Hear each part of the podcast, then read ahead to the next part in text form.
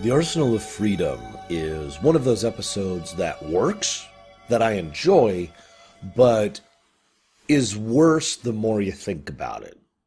You know what I mean by that, right? Uh, it's the whole, excuse me, it's the whole concept of, you know, turn your brain off kind of enjoyment. Now, I'm not saying this whole episode is turn your brain off stupid. That would be, you know, wrong, basically. But there's a lot of things that when you think about it, it's like, well, wait, why did this work here? And why did that work here? And why does the why is this going over that way? You know, there's just a lot of little questions as you're going throughout it. They just kind of make you wonder. None of them really ruin the episode, but the more you go through it, the more you're like, man, this script really needed a second pass, you know? And that's appropriate because this script actually had a bit of an issue getting put out. Um, this was being pushed by a guy I didn't even write his name down. He was someone. He was one of the many people who only lasted for season one of TNG, and was like, "Hey, I'm going to go ahead and and push this thing." And he'd been pushing this idea in the writers' room as well as in the director's chair uh, for pretty much the entire series thus far. Remember, this is like episode 20 or something like that. In fact, I could actually, actually check really quick. This is episode dramatic pause. Tw- so yeah, this is listed as 21. So this is the 20th episode uh, of of the franchise so far, and they've already been pushing several ideas and elements that they were intending to use going forward. And one of those was Beverly Crusher and Jean-Luc Picard. Now, I'm not sure what I really think of that whole thing. I'm not really sure what my opinion is at the end of the day. So instead, I'm just going to recite to you the facts that we know about the situation and ask you for your opinion. The original intent by several of the writers and the creators of TNG was for Beverly and Picard to kind of slowly grow closer together and basically to have their romance be a, a recurring subplot thing uh, pretty much from season two onwards. Think something similar to other long-standing Star Trek relationships like uh, Torres and Paris, although not that well done, or uh, the connection between Dax and Worf, you know, et cetera, et cetera, right? Most of the standard long-term relationships, they were going with that direction with it. Now,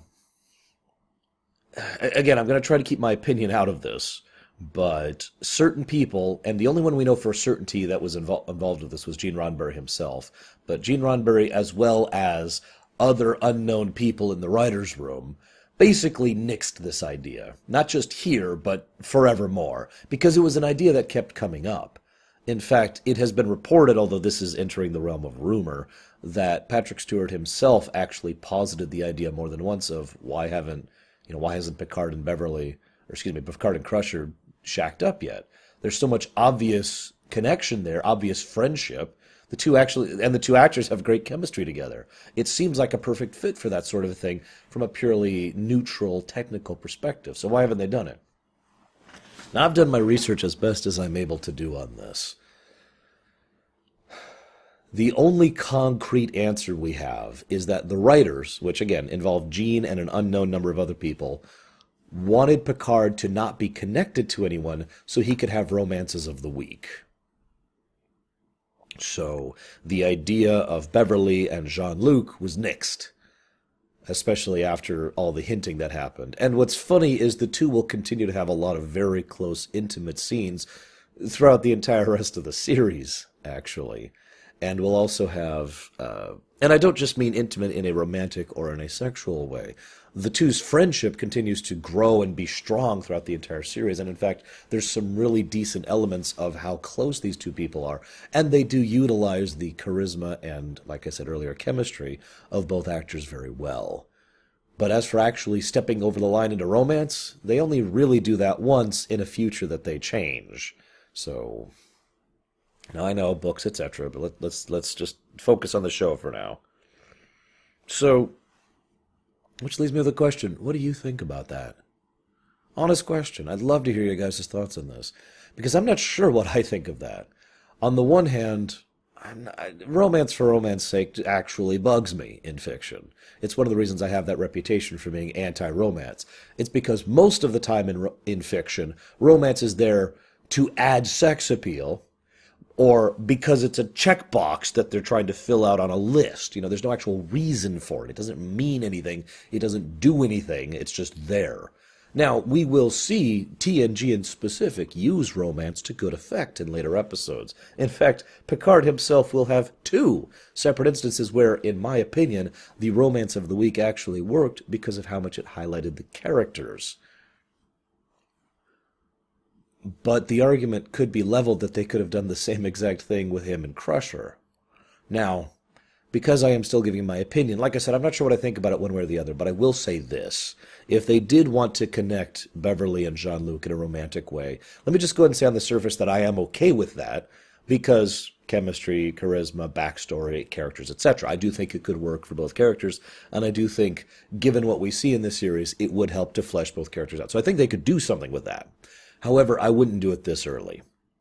Hints? I'll absolutely drop hints. If you've been paying attention, they have been dropping hints uh, in pretty much every sequence where the two of them are connected throughout this show. There have been hints that there is a strong connection between Jean Luc and Beverly. That's that's been very overt. But I wouldn't have them actually get together this early on.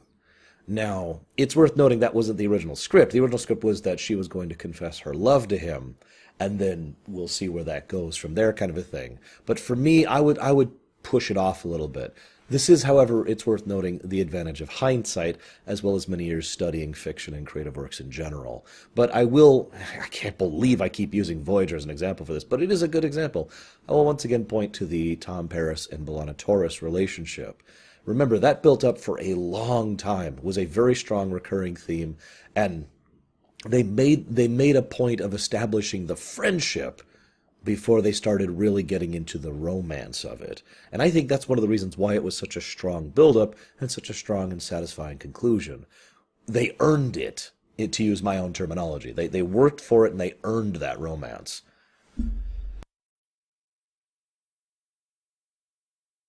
And then they cleared their throat. I like that. Um, the, the, the earning it, not the clearing the throat part. So I think it could work if they built up to it with Beverly and Jean Luc. It also probably is understandable why Star Trek fans, and I've heard this in conventions, I've heard this from people uh, many times, why several people have uh, have logically assumed that they were building up to one. Because if you pay attention, most of the signs I mentioned, you know, the the closer intimacy, strong friendship, good, you know, dynamic character scenes between the two, are a recurring thing throughout most of the series. So a lot of fans, especially when the show was coming out, logically assumed they were doing exactly that. That they were doing this on purpose, deliberately to build into an eventual relationship between the two. But again, as I've mentioned, that idea was pretty much locked down in the writer's room. Uh, I will admit I have a theory, just a theory, thanks for watching, that, please don't sue me, that Rick Berman was involved in this. Not because I hate Rick Berman but because remember, Roddenberry has already, as of this point in the show, as the point we're at now, started to take a little bit more of a back seat, and this will continue to happen until he's basically not even involved in the show at all. Uh, sometime around season three, I'll have to look up the exact episode, but it doesn't take long. From that point on, Rick Berman is the is the showrunner. He's the one pretty much in charge. And one of the things Rick Berman did was he tried very hard to stay true to what he believed Roddenberry's vision was. Basically, he was trying to keep playing Roddenberry throughout the show.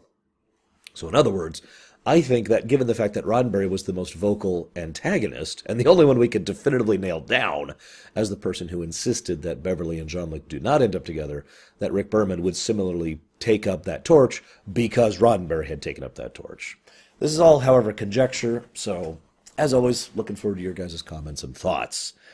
I want to give credit for Les, Land- Les, Les Landau, excuse me, because he directed this episode. Now, I've actually mentioned him before, and I'm pretty sure I've mentioned him in the past over on Voyager.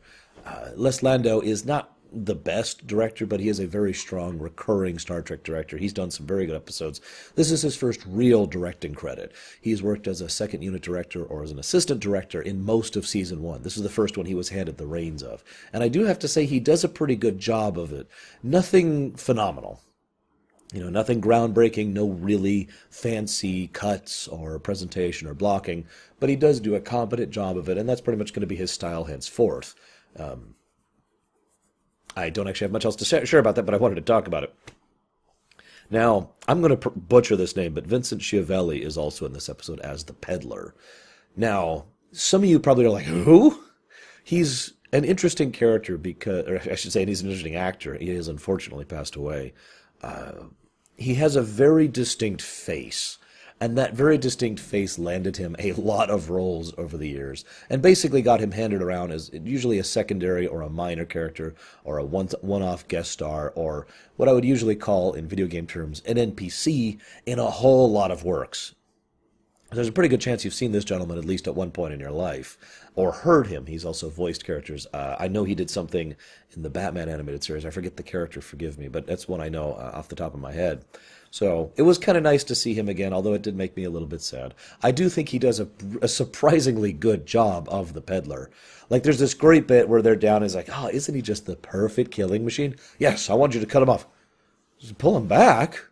Well, why would I want to do that? It's just, and he he nails that line perfectly. He doesn't actually come across as villainous, as I imagine most actors would do it. He just comes across as a salesman, for good and for bad, and it's just but we haven't properly explored this yet. Why would it? You know, it's it's just good stuff. Um, so, I actually have a lot of notes about this one, so forgive me. I'm kind of collating my thoughts here. I will say this. So I mentioned earlier that the more you think about this episode, the more it doesn't make sense. Uh, the timeline of this episode is a little bit questionable. So we know that the USS Drake came here under uh, what was his name, uh, Rice, Captain Rice, who Riker knew back at the Academy and it came here relatively recently. Now I have to add that with a question mark because they don't really give a definitive timeline to that. But I mention that because it is implied, based on the way they're talking, that this happened pretty recently, and then the ship just wiped out, right? Now, the Rice was here specifically to investigate the sudden lack of communication from what was otherwise an interstellar species. And that's logical. You know, this, these people, the Minons or whatever, the Minosians, I guess, um, the the arsenal of Freedomians, maybe I don't know. These people obviously were a part of the intergalactic community. Uh, the, in fact, the original script had them selling weapons to the Romulans in previous thing. But regardless, these people are involved in the galactic community, and so when you have a planet basically just go off the map, you want to look into that. That makes sense. But I bring that up because that all implies, at least to me, that this happened recently and quickly. That what that when the weapons finally became too perfect, as Picard put it, and they killed themselves with their own perfect weapon, nuclear weapon analogy, blah blah blah, that it happened very quickly and very recently.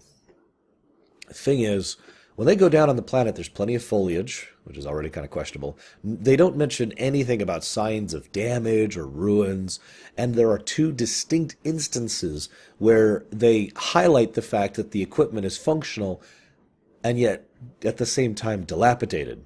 There's a sequence where they have this giant cannon gun and they have to pull all of this this leaves and crap off of it and that doesn't just happen overnight. And then when they fall into the cave, that's actually one of the control rooms for their people. Which again, covered in moss and, and dirt and filth and all that, implying that this happened a while ago. this is not the first and only example of this script's inconsistencies. This, and to explain what I mean by that, this isn't bad writing it just feels like this this script really did need a second pass, like I said earlier, because this little stuff could be explained away fairly quickly and easily. And, and in fact, I imagine most of you are going to be like, "Oh, well, it was just this and this," or you're either thinking that in your head or typing it in your comment section. And I know there's ways to talk around a lot of the problems in this episode, but the episode doesn't, which is my point. Anyways, moving on. Um, let's also talk about uh, the fact that Riker was offered the Drake. That is interesting to me for many reasons, not the least of which being the fact that Riker has only really had two particular character traits that could be really considered himself and not just an example of a bad script that doesn't know the character yet, that have been ascribed to him.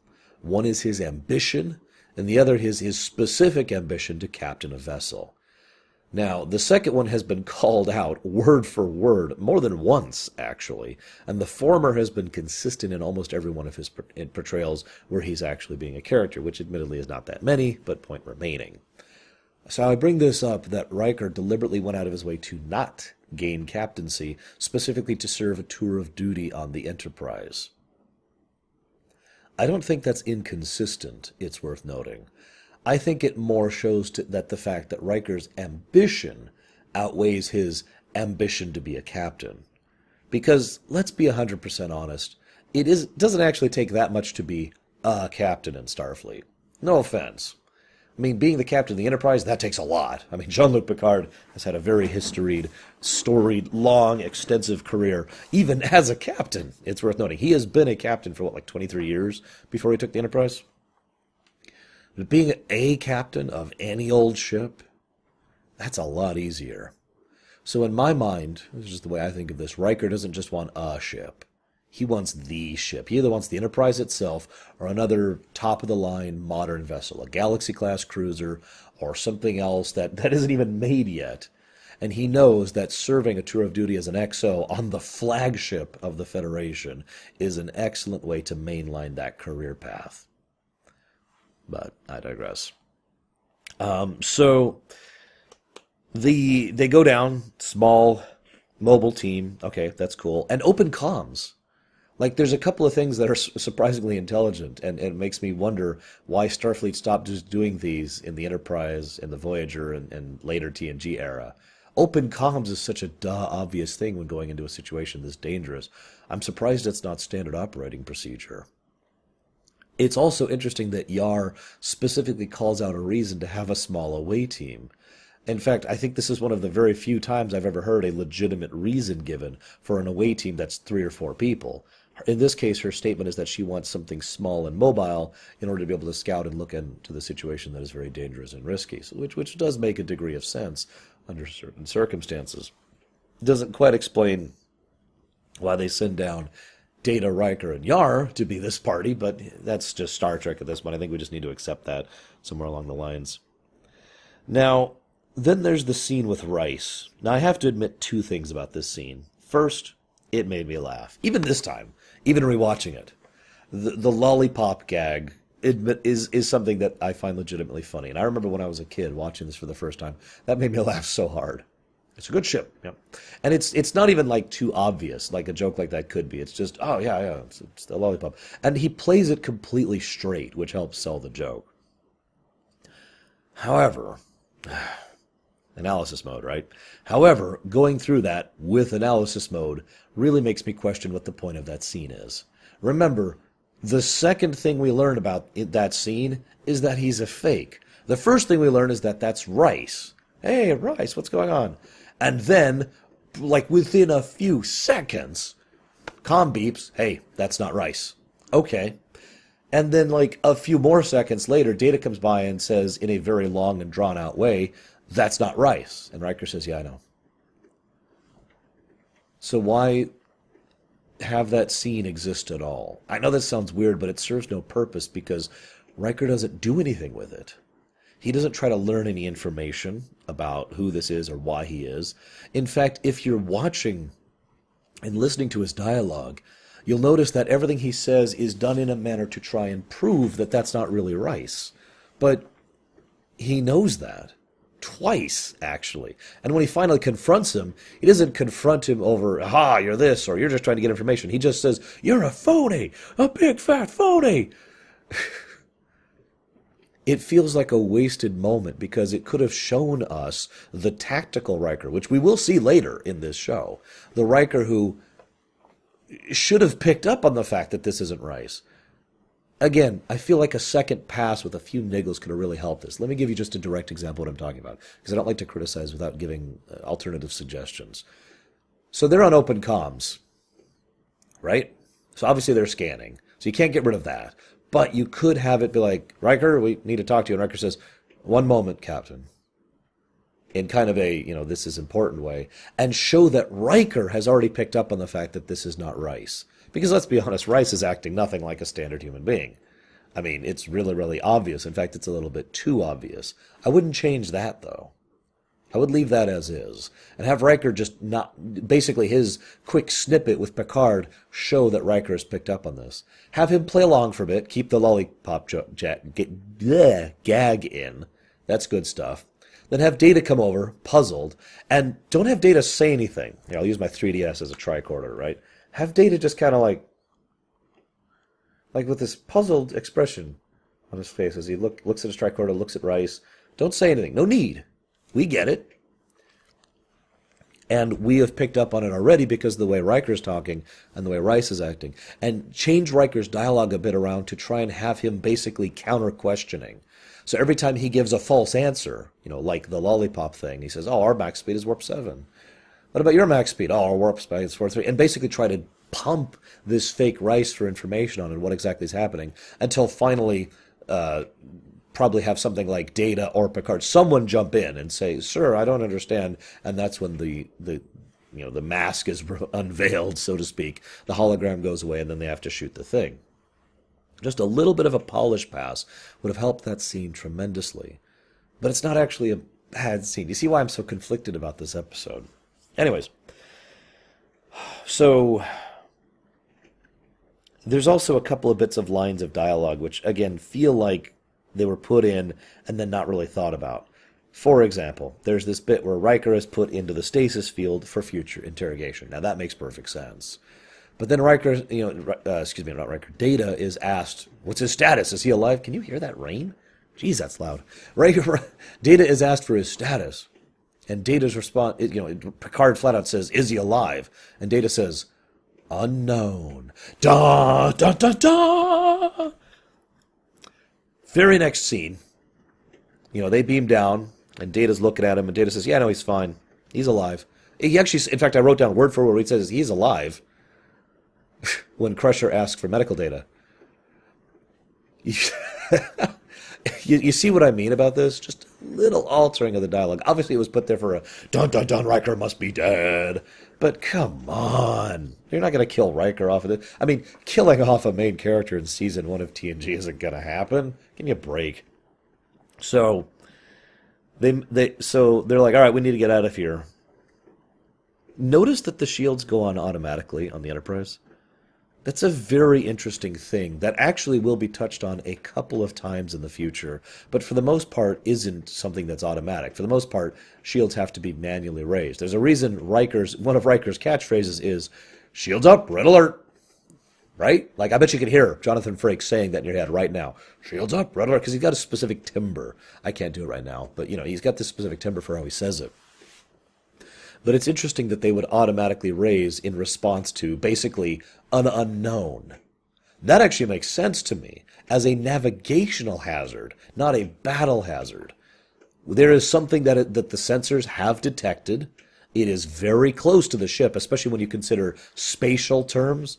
Something being within a few clicks of, of a starship is practically brushing against it from space terms. So, you know, something that close and unknown and that quickly, because it just appears, of course the shields are going to go up. That makes perfect sense. Again, navigational thing. Um, also, I, I just feel like pointing this out. I've decided not to do this as much as it would probably be fun from a purely curiosity perspective. I've I thought about going through as we're going through here and writing down all the times that you could beam through the shields in the history of Star Trek, and all the times that you couldn't beam through the shields as a plot point, because there's several times where the plot point is that you can't beam through the shields, including this episode. Geordi flat out says we can't beam them up through the shields, and that pretty much presents the dilemma of the episode. This episode wouldn't be an episode if you could beam up through the shields. They'd just beam them up and frickin' leave.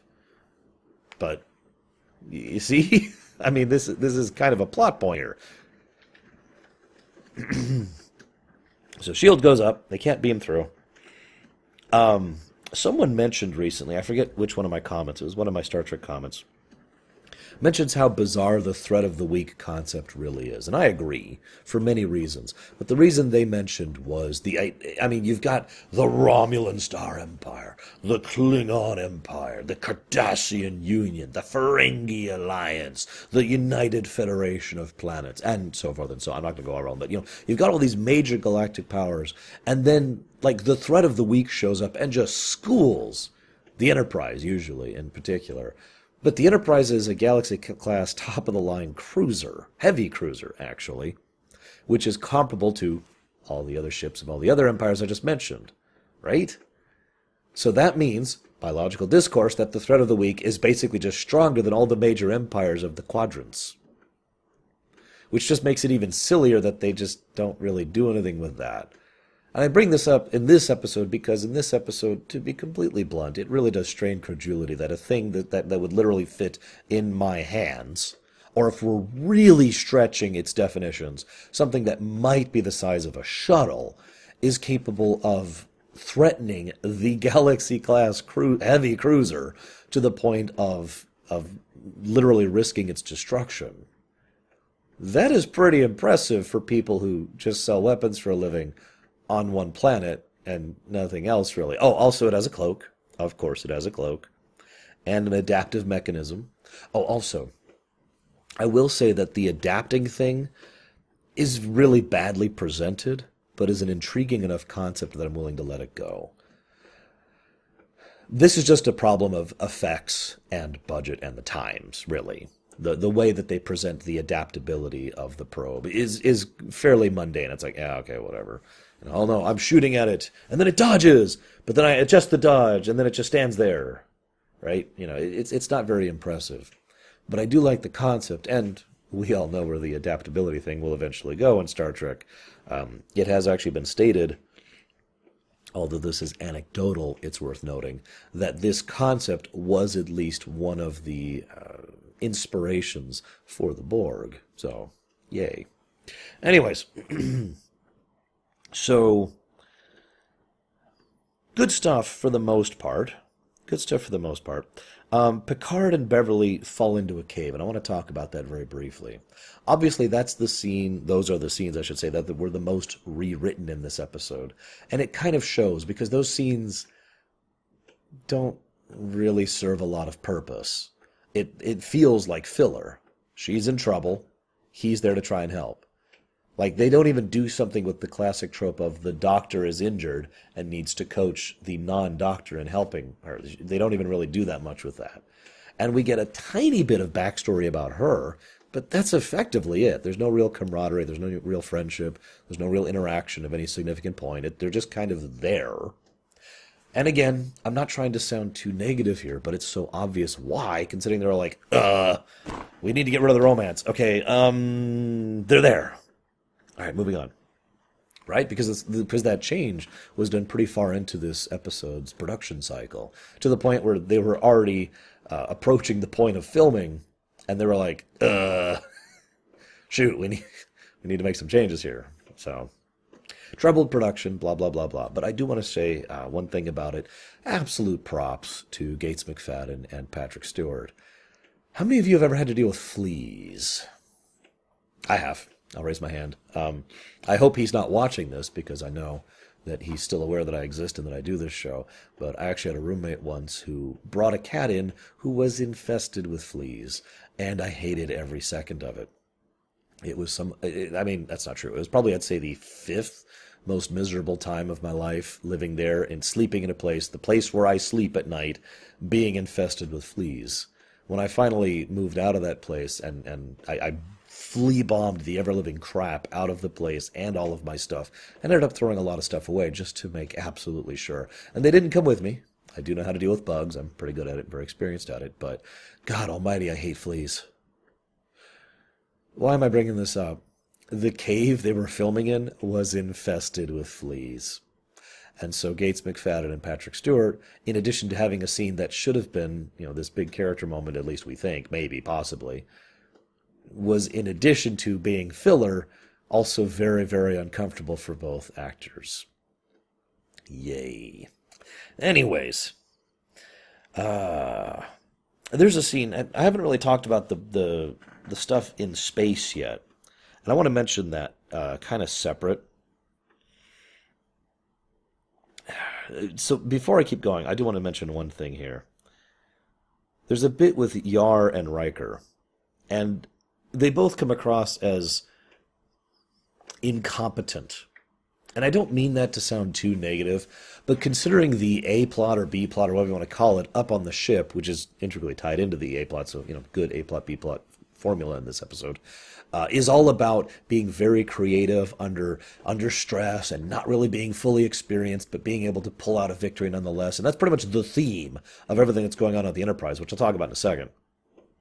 Seeing Riker, the experienced commander, and Yar, the experienced lieutenant of security and tactical, basically fumble about and have no idea how to deal with things is almost embarrassing by contrast.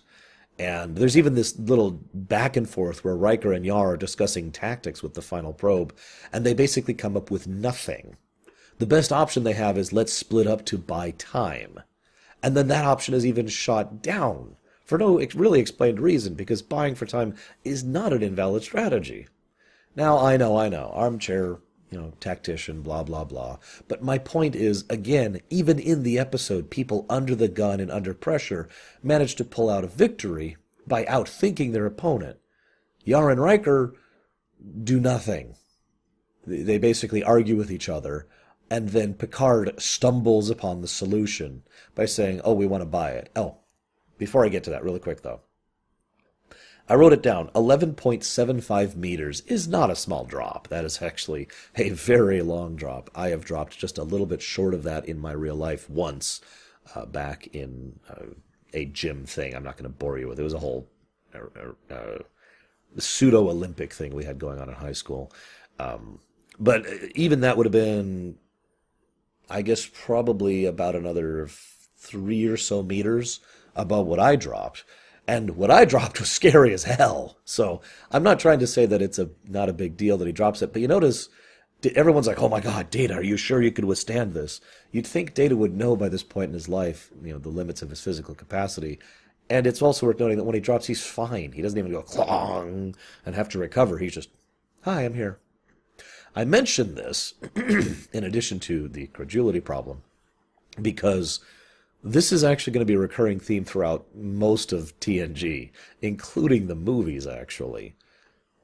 No, seriously. The writers cannot seem to decide exactly the limits of Data's capacities, toughness, strength, etc. And so it will be presented fairly inconsistently or just up and down or him slowly getting stronger throughout the course of the series, depending on who you ask and why. There's ways around that, admittedly. I just thought I'd point it out because this is the first time it really comes up, unless you count him lifting Wesley earlier. Oh, very small point, by the way. I want to mention that I never really noticed before. When the, uh, I guess the second or the third, I think it's the third uh, probe, the second from the last probe shows up to go after Riker, Yar, and Data. This is before he drops down. As soon as they see it, Data's out in the open. Yar is going over the the the log, and Riker's going over the log. Data grabs Yar, throws her to safety, and then starts to fight the be- the probe. I'd never noticed that before. Now, another little interesting thing is the fact that you might be like, well, of course he's throwing her to safety. It's it's the intelligent, smart thing to do, and I agree. But he doesn't do that to Riker, who it's worth noting is actually more exposed than Yar was, and could have used the help more than Yar did. Now, I have no doubt whatsoever that this was not a deliberate thing on behalf of the creators, on behalf of the director, on behalf of Spiner or the writers or whatever. But with the advantage of hindsight and from a purely in universe perspective, it does make you wonder how much Data's, uh, for lack of a better term, caring about Yar is one of those things that was in the back of his processes the whole time. You know what I mean? In other words, obviously Data does not love her. He lacks the capacity. But Data does understand the, the concept of value. He will demonstrate this many times. He has already demonstrated to this point. So it's not like he can't, he, he may not be able to feel attachment to a thing, but he can understand the value or importance of a thing. And therefore, make it more important in his calculations than other things. In other words, it would be interesting to think if he saved Yar because she is more valuable to him than Riker is. Just food for thought. I also want to mention one other quick thing. It's interesting, again, the similarities between the, the Minosians or whatever and the Borg, because in both cases, uh, there's a lot of brute forcing going on. The Borg are not subtle. I mean, I've, I've done essays, literally essays for school, but in addition, I've done it on my show about the Borg and their function. And I will be talking about the Borg again because they will come up throughout the course of TNG. But I bring this up because the, the, the weapon that they show here on this planet is so brute force. There's no real subtlety or cleverness about it. It's like that kid you used to play, you know, whatever, you know, Final Fantasy or X Men or whatever with on the playground, you know, playing pretend over against the fence because all the other kids looked at you weird, but definitely not speaking from personal experience here. I used to be Vega. I'll go ahead and admit that from, from Street Fighter. but it used to, you know, it's the thing where you, are going and playing over there. And there's this one kid who's like, I'm going to come at you. And you say, aha, I've got you with this. And he's like, ah, oh, you got me with this. But now I have a thing that prevents exactly that, right? There's no tactics. There's no cleverness. There's no outthinking. It's just, oh, you hit me with A. Well, now A can't hurt me. Oh, you hit me with B. Well, now B can't hurt me. And basically, slowly, brick by brick, building a wall to push into and crush you. Now, that can work from a fictional perspective. It's one of the reasons the Borg are so damn terrifying, actually. It's their implacability. It's the the unstoppable force that just continues to move forward regardless of what you do to it. And I think that, more than anything else, adds a lot to the tension of the ground scenes in this episode, which, frankly, are otherwise pretty lacking. Which I suppose we'll pause for a moment. We'll continue talking about the ground scenes in a bit, but now we need to talk about the space scenes. Let me just go ahead and be blunt. The space scenes are awesome in this episode. I think they really help salvage what otherwise would be a below average TNG episode, even by season one standards. Because, first of all, how many of you liked it when Hikaru Sulu took command of the Excelsior? I immediately raised my hand on that because um, Sulu pretty much perfectly slid into the role of command. In fact, it was such a natural I don't have a better word for it. It just it fit perfectly. It was like Tetrising right into position there. That I'm amazed they didn't have Sulu as a command officer more or before this point because it, it worked perfectly in my opinion, and it's part of the reason why a lot of people, myself included, were really excited about the possibility of an Excelsior show back when they first started teasing and, and hinting that idea around. It eventually turned into Enterprise instead, but you know whatever. But I mention this because I got the same impression from Geordi in this episode. He slides into the command slot so naturally and seamlessly that I'm amazed they, they ended up putting him in engineering on this show because him being a command line officer fit really well. Now, I know, I know, there's not a lot of room to do that. You already have the XO and the second XO, so, you know, where are you going to put Geordi, right? I mean, you can't put the super intelligent android in engineering. That would be ridiculous.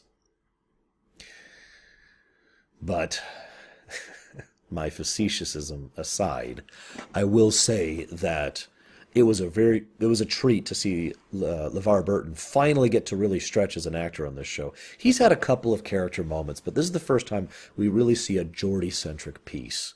He does a very good job of someone who knows what command means. Too many people think command just means giving orders. There's a lot more to that, a lot more uh, mentality, a lot more uh, uncertainty and a lot more commitment to that than a lot of people seem to understand. One of my favorite favorite phrases, and I use this all the time in my real life, is commit, because the worst thing you could do is in a crisis situation is hesitate. Let me use driving as an example. You're you're starting to pull into an intersection, and this other car comes out of nowhere and comes at you. Right now, you hesitating going, oh, is going to make that situation far more dangerous than it otherwise would. You need to pick a strategy and commit like that. That's what I mean when I say commit. you know, pull left, pull left hard, or slam on the brakes, or whatever it is you decide to do. Commit to it. Don't start a strategy and then hesitate.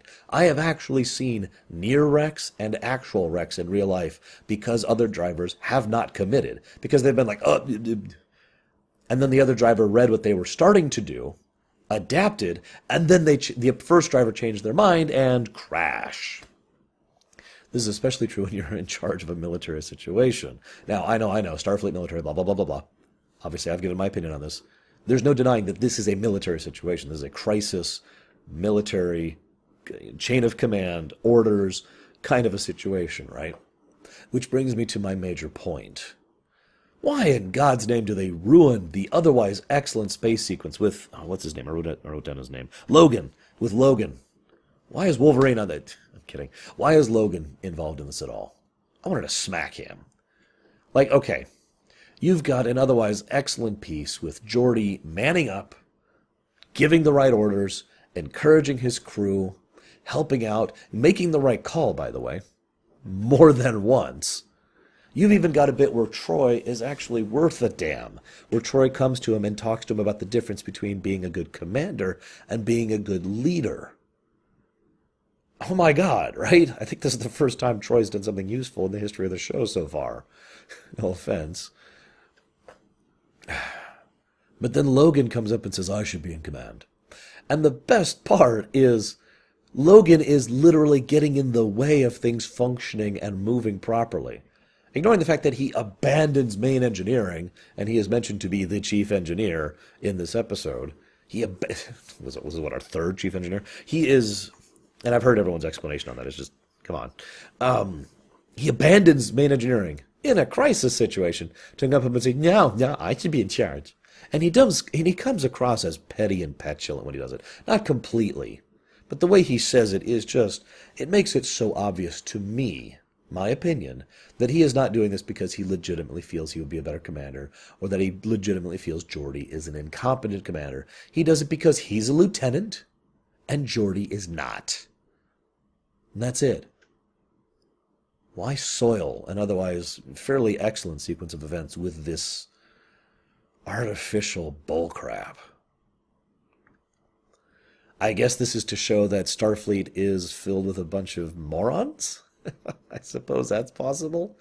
In complete contrast with coming of age, which I just talked about. What's even best, I have a note here on my notes. I'm looking at it. It literally says, Seriously, Logan, get back in engineering, you prat, is actually what my note says on my piece of paper here. And Geordi even acknowledges this. Logan says, I am more experienced and higher rank. And Geordi says, That's damn right. And I'm counting on that. You get down there and you do what you got to do. That's pretty much the exact correct response to that. Now, it is worth noting that I have actually debated this exact issue of this exact episode with people in the real life United States military who are also Star Trek fans. Obviously, as I've mentioned before, I have a little bit of a military backing in my family, not me. I've never been in the military.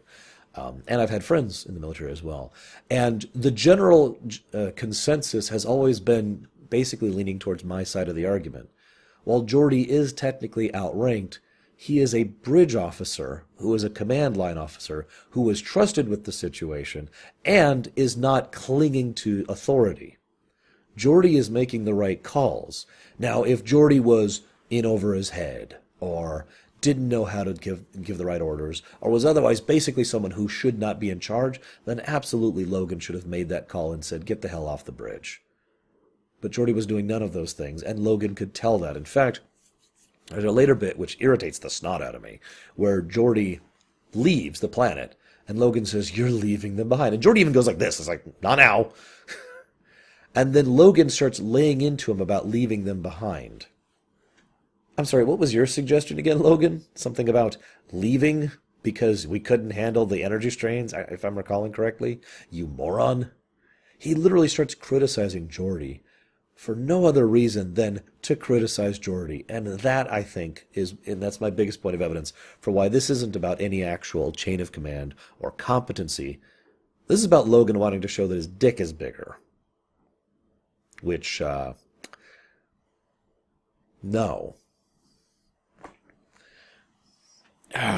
there's also a wonderful little tidbit, if I may, where uh, Logan says to Geordi, and I, I, this is another one of those things I've missed every viewing up until this one. Logan says to Geordi, "You can't fight what you can't see."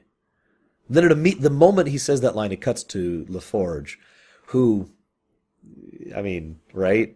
But the funny thing is, LeVar Burton actually raises an eyebrow, very subtly, just a little bit like, "Really, dude? really? Okay." I like that. I'm pretty sure that was a deliberate, at least on LeVar's part, if not and part of the director. Um, I, I kind of wish I could say more. So let, us just talk a little bit more about the space stuff really quick. First of all, this kind of a situation is exactly why the saucer separation thing is actually a cool concept in lore. We're in a deadly situation. We need to stay behind and try to do what we can to fight this deadly situation. But taking everyone into battle on this is not really a great idea. So, saucer go. The only downside is, of course, it should be more logical. Basically, there's some budget and production reasons why this doesn't happen every time the Enterprise goes into battle. Because you'll notice pretty much every battle scene from henceforth has the Enterprise with the saucer attached, because that is a much cheaper and easier model to film basically. So I'm bringing this up because there's a little bit of inconsistency with that because it does make perfect sense. The saucer section has the families and the more or less non-essential battle stuff. So, you know, the, the more mall stuff tends to be up on the saucer section and the more functional ship and battle stuff tends to be down on the battle section. There's a reason it's called the battle bridge, right? Sense make? So logically, the two should separate all the damn time. By all accounts, I've not been able to verify this 100%, but by all accounts, this was the original intention. That they did originally want to have regular saucer separations. In fact, it's probably one of the reasons why most of the times the saucer separation thing happens, it happens in season one when they were still establishing these ideas. Um, shrug, I just wanted to comment on that really quick. So Geordi goes back, and this is where things piss me off a little bit because down on the planet, Picard figures out the solution, which is to say, we buy it. And then it's over. That's it. He wins. Uh, the jamming goes away. The signal blocking goes away. Yar and Riker are saved. That was it. Maybe I'm a moron, but first of all, that's bad. I mean, from a pure writing perspective, that is not a satisfying conclusion to a threat, especially since it didn't really involve any thought. That wasn't Picard really thinking his way around the situation. If you'll notice, he didn't suggest that idea. The the frickin' peddler did. Picard was like, "Oh God, yes, we're done, please." And the guy's like, "Oh, so you want to buy it?" And with that prompting, Picard picks up on it. Now, yes, I understand they don't understand trade because they're morons. I get that concept. Look, getting rid of money is, is one thing, but trade is a fairly basic concept. Come on. So, okay, so he doesn't understand the concept of an economic purchase or currency, even though they've just talked about how these people were arms dealers for wars. So for some reason, it never occurred to him to just say, yes, I'll take 50 or whatever in order to, to, to deal with this situation. I can at least accept that, even though it is still. Well, you know what? No, I take that back. I'm not going to be that generous. I can't accept that. Between Riker, Yar, Data, Picard, and Crusher, all fairly intelligent and competent people, none of them had the idea of just say we'll buy them. Remember, they knew this was a demonstration. Uh, I should I shouldn't say that. They it was hinted that this was a demonstration at the beginning of the episode, and then after the guy shows up, they know for a fact that it's a demonstration. So nobody I mean, at least Picard should have picked up on that, or Data for that matter, the moment he said, "Oh yeah, we're going to show you exactly what this this puppy can really do." Oh, of course, you've done an excellent demonstration. I'll, I'll take fifteen. That's such a classic Star Trek move too, to be able to think around the thing, right?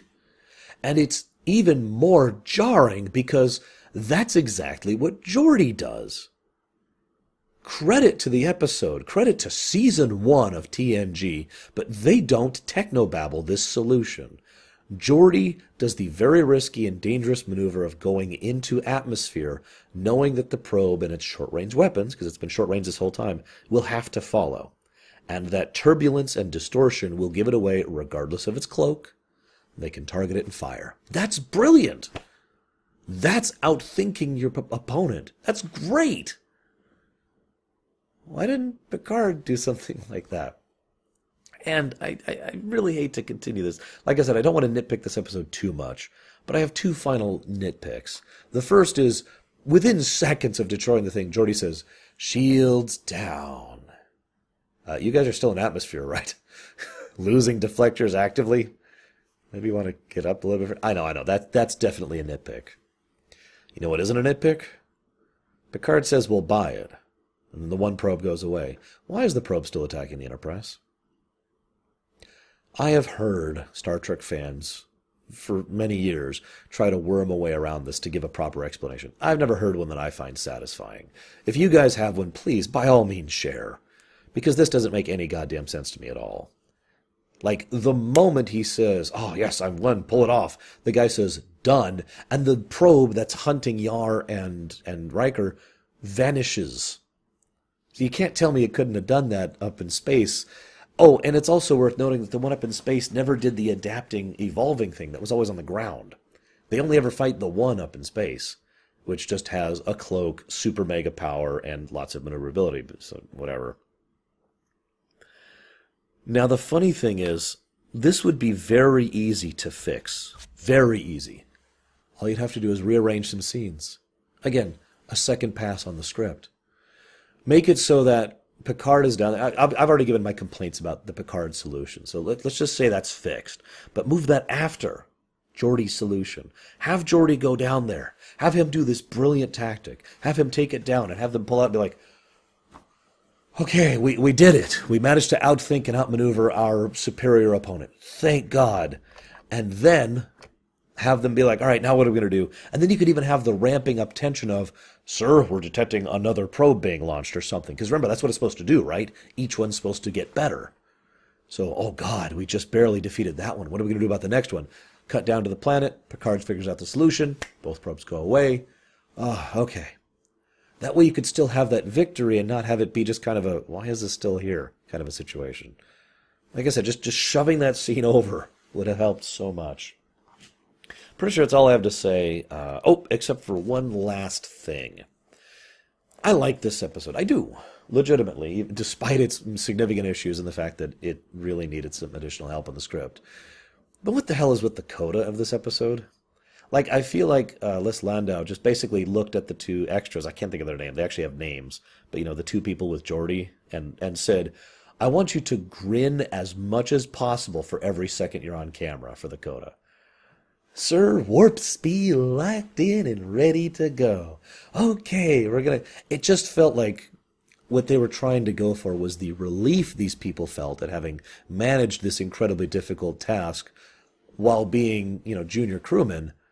But instead, they come off as just grinning idiots. It doesn't. It doesn't work for me.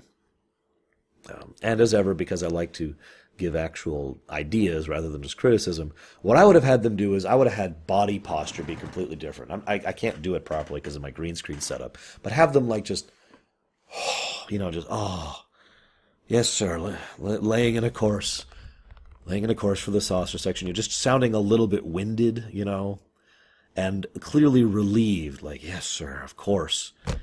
Ah, there we go engaging, sir. You know, something like that rather than locking in a cat. I don't know.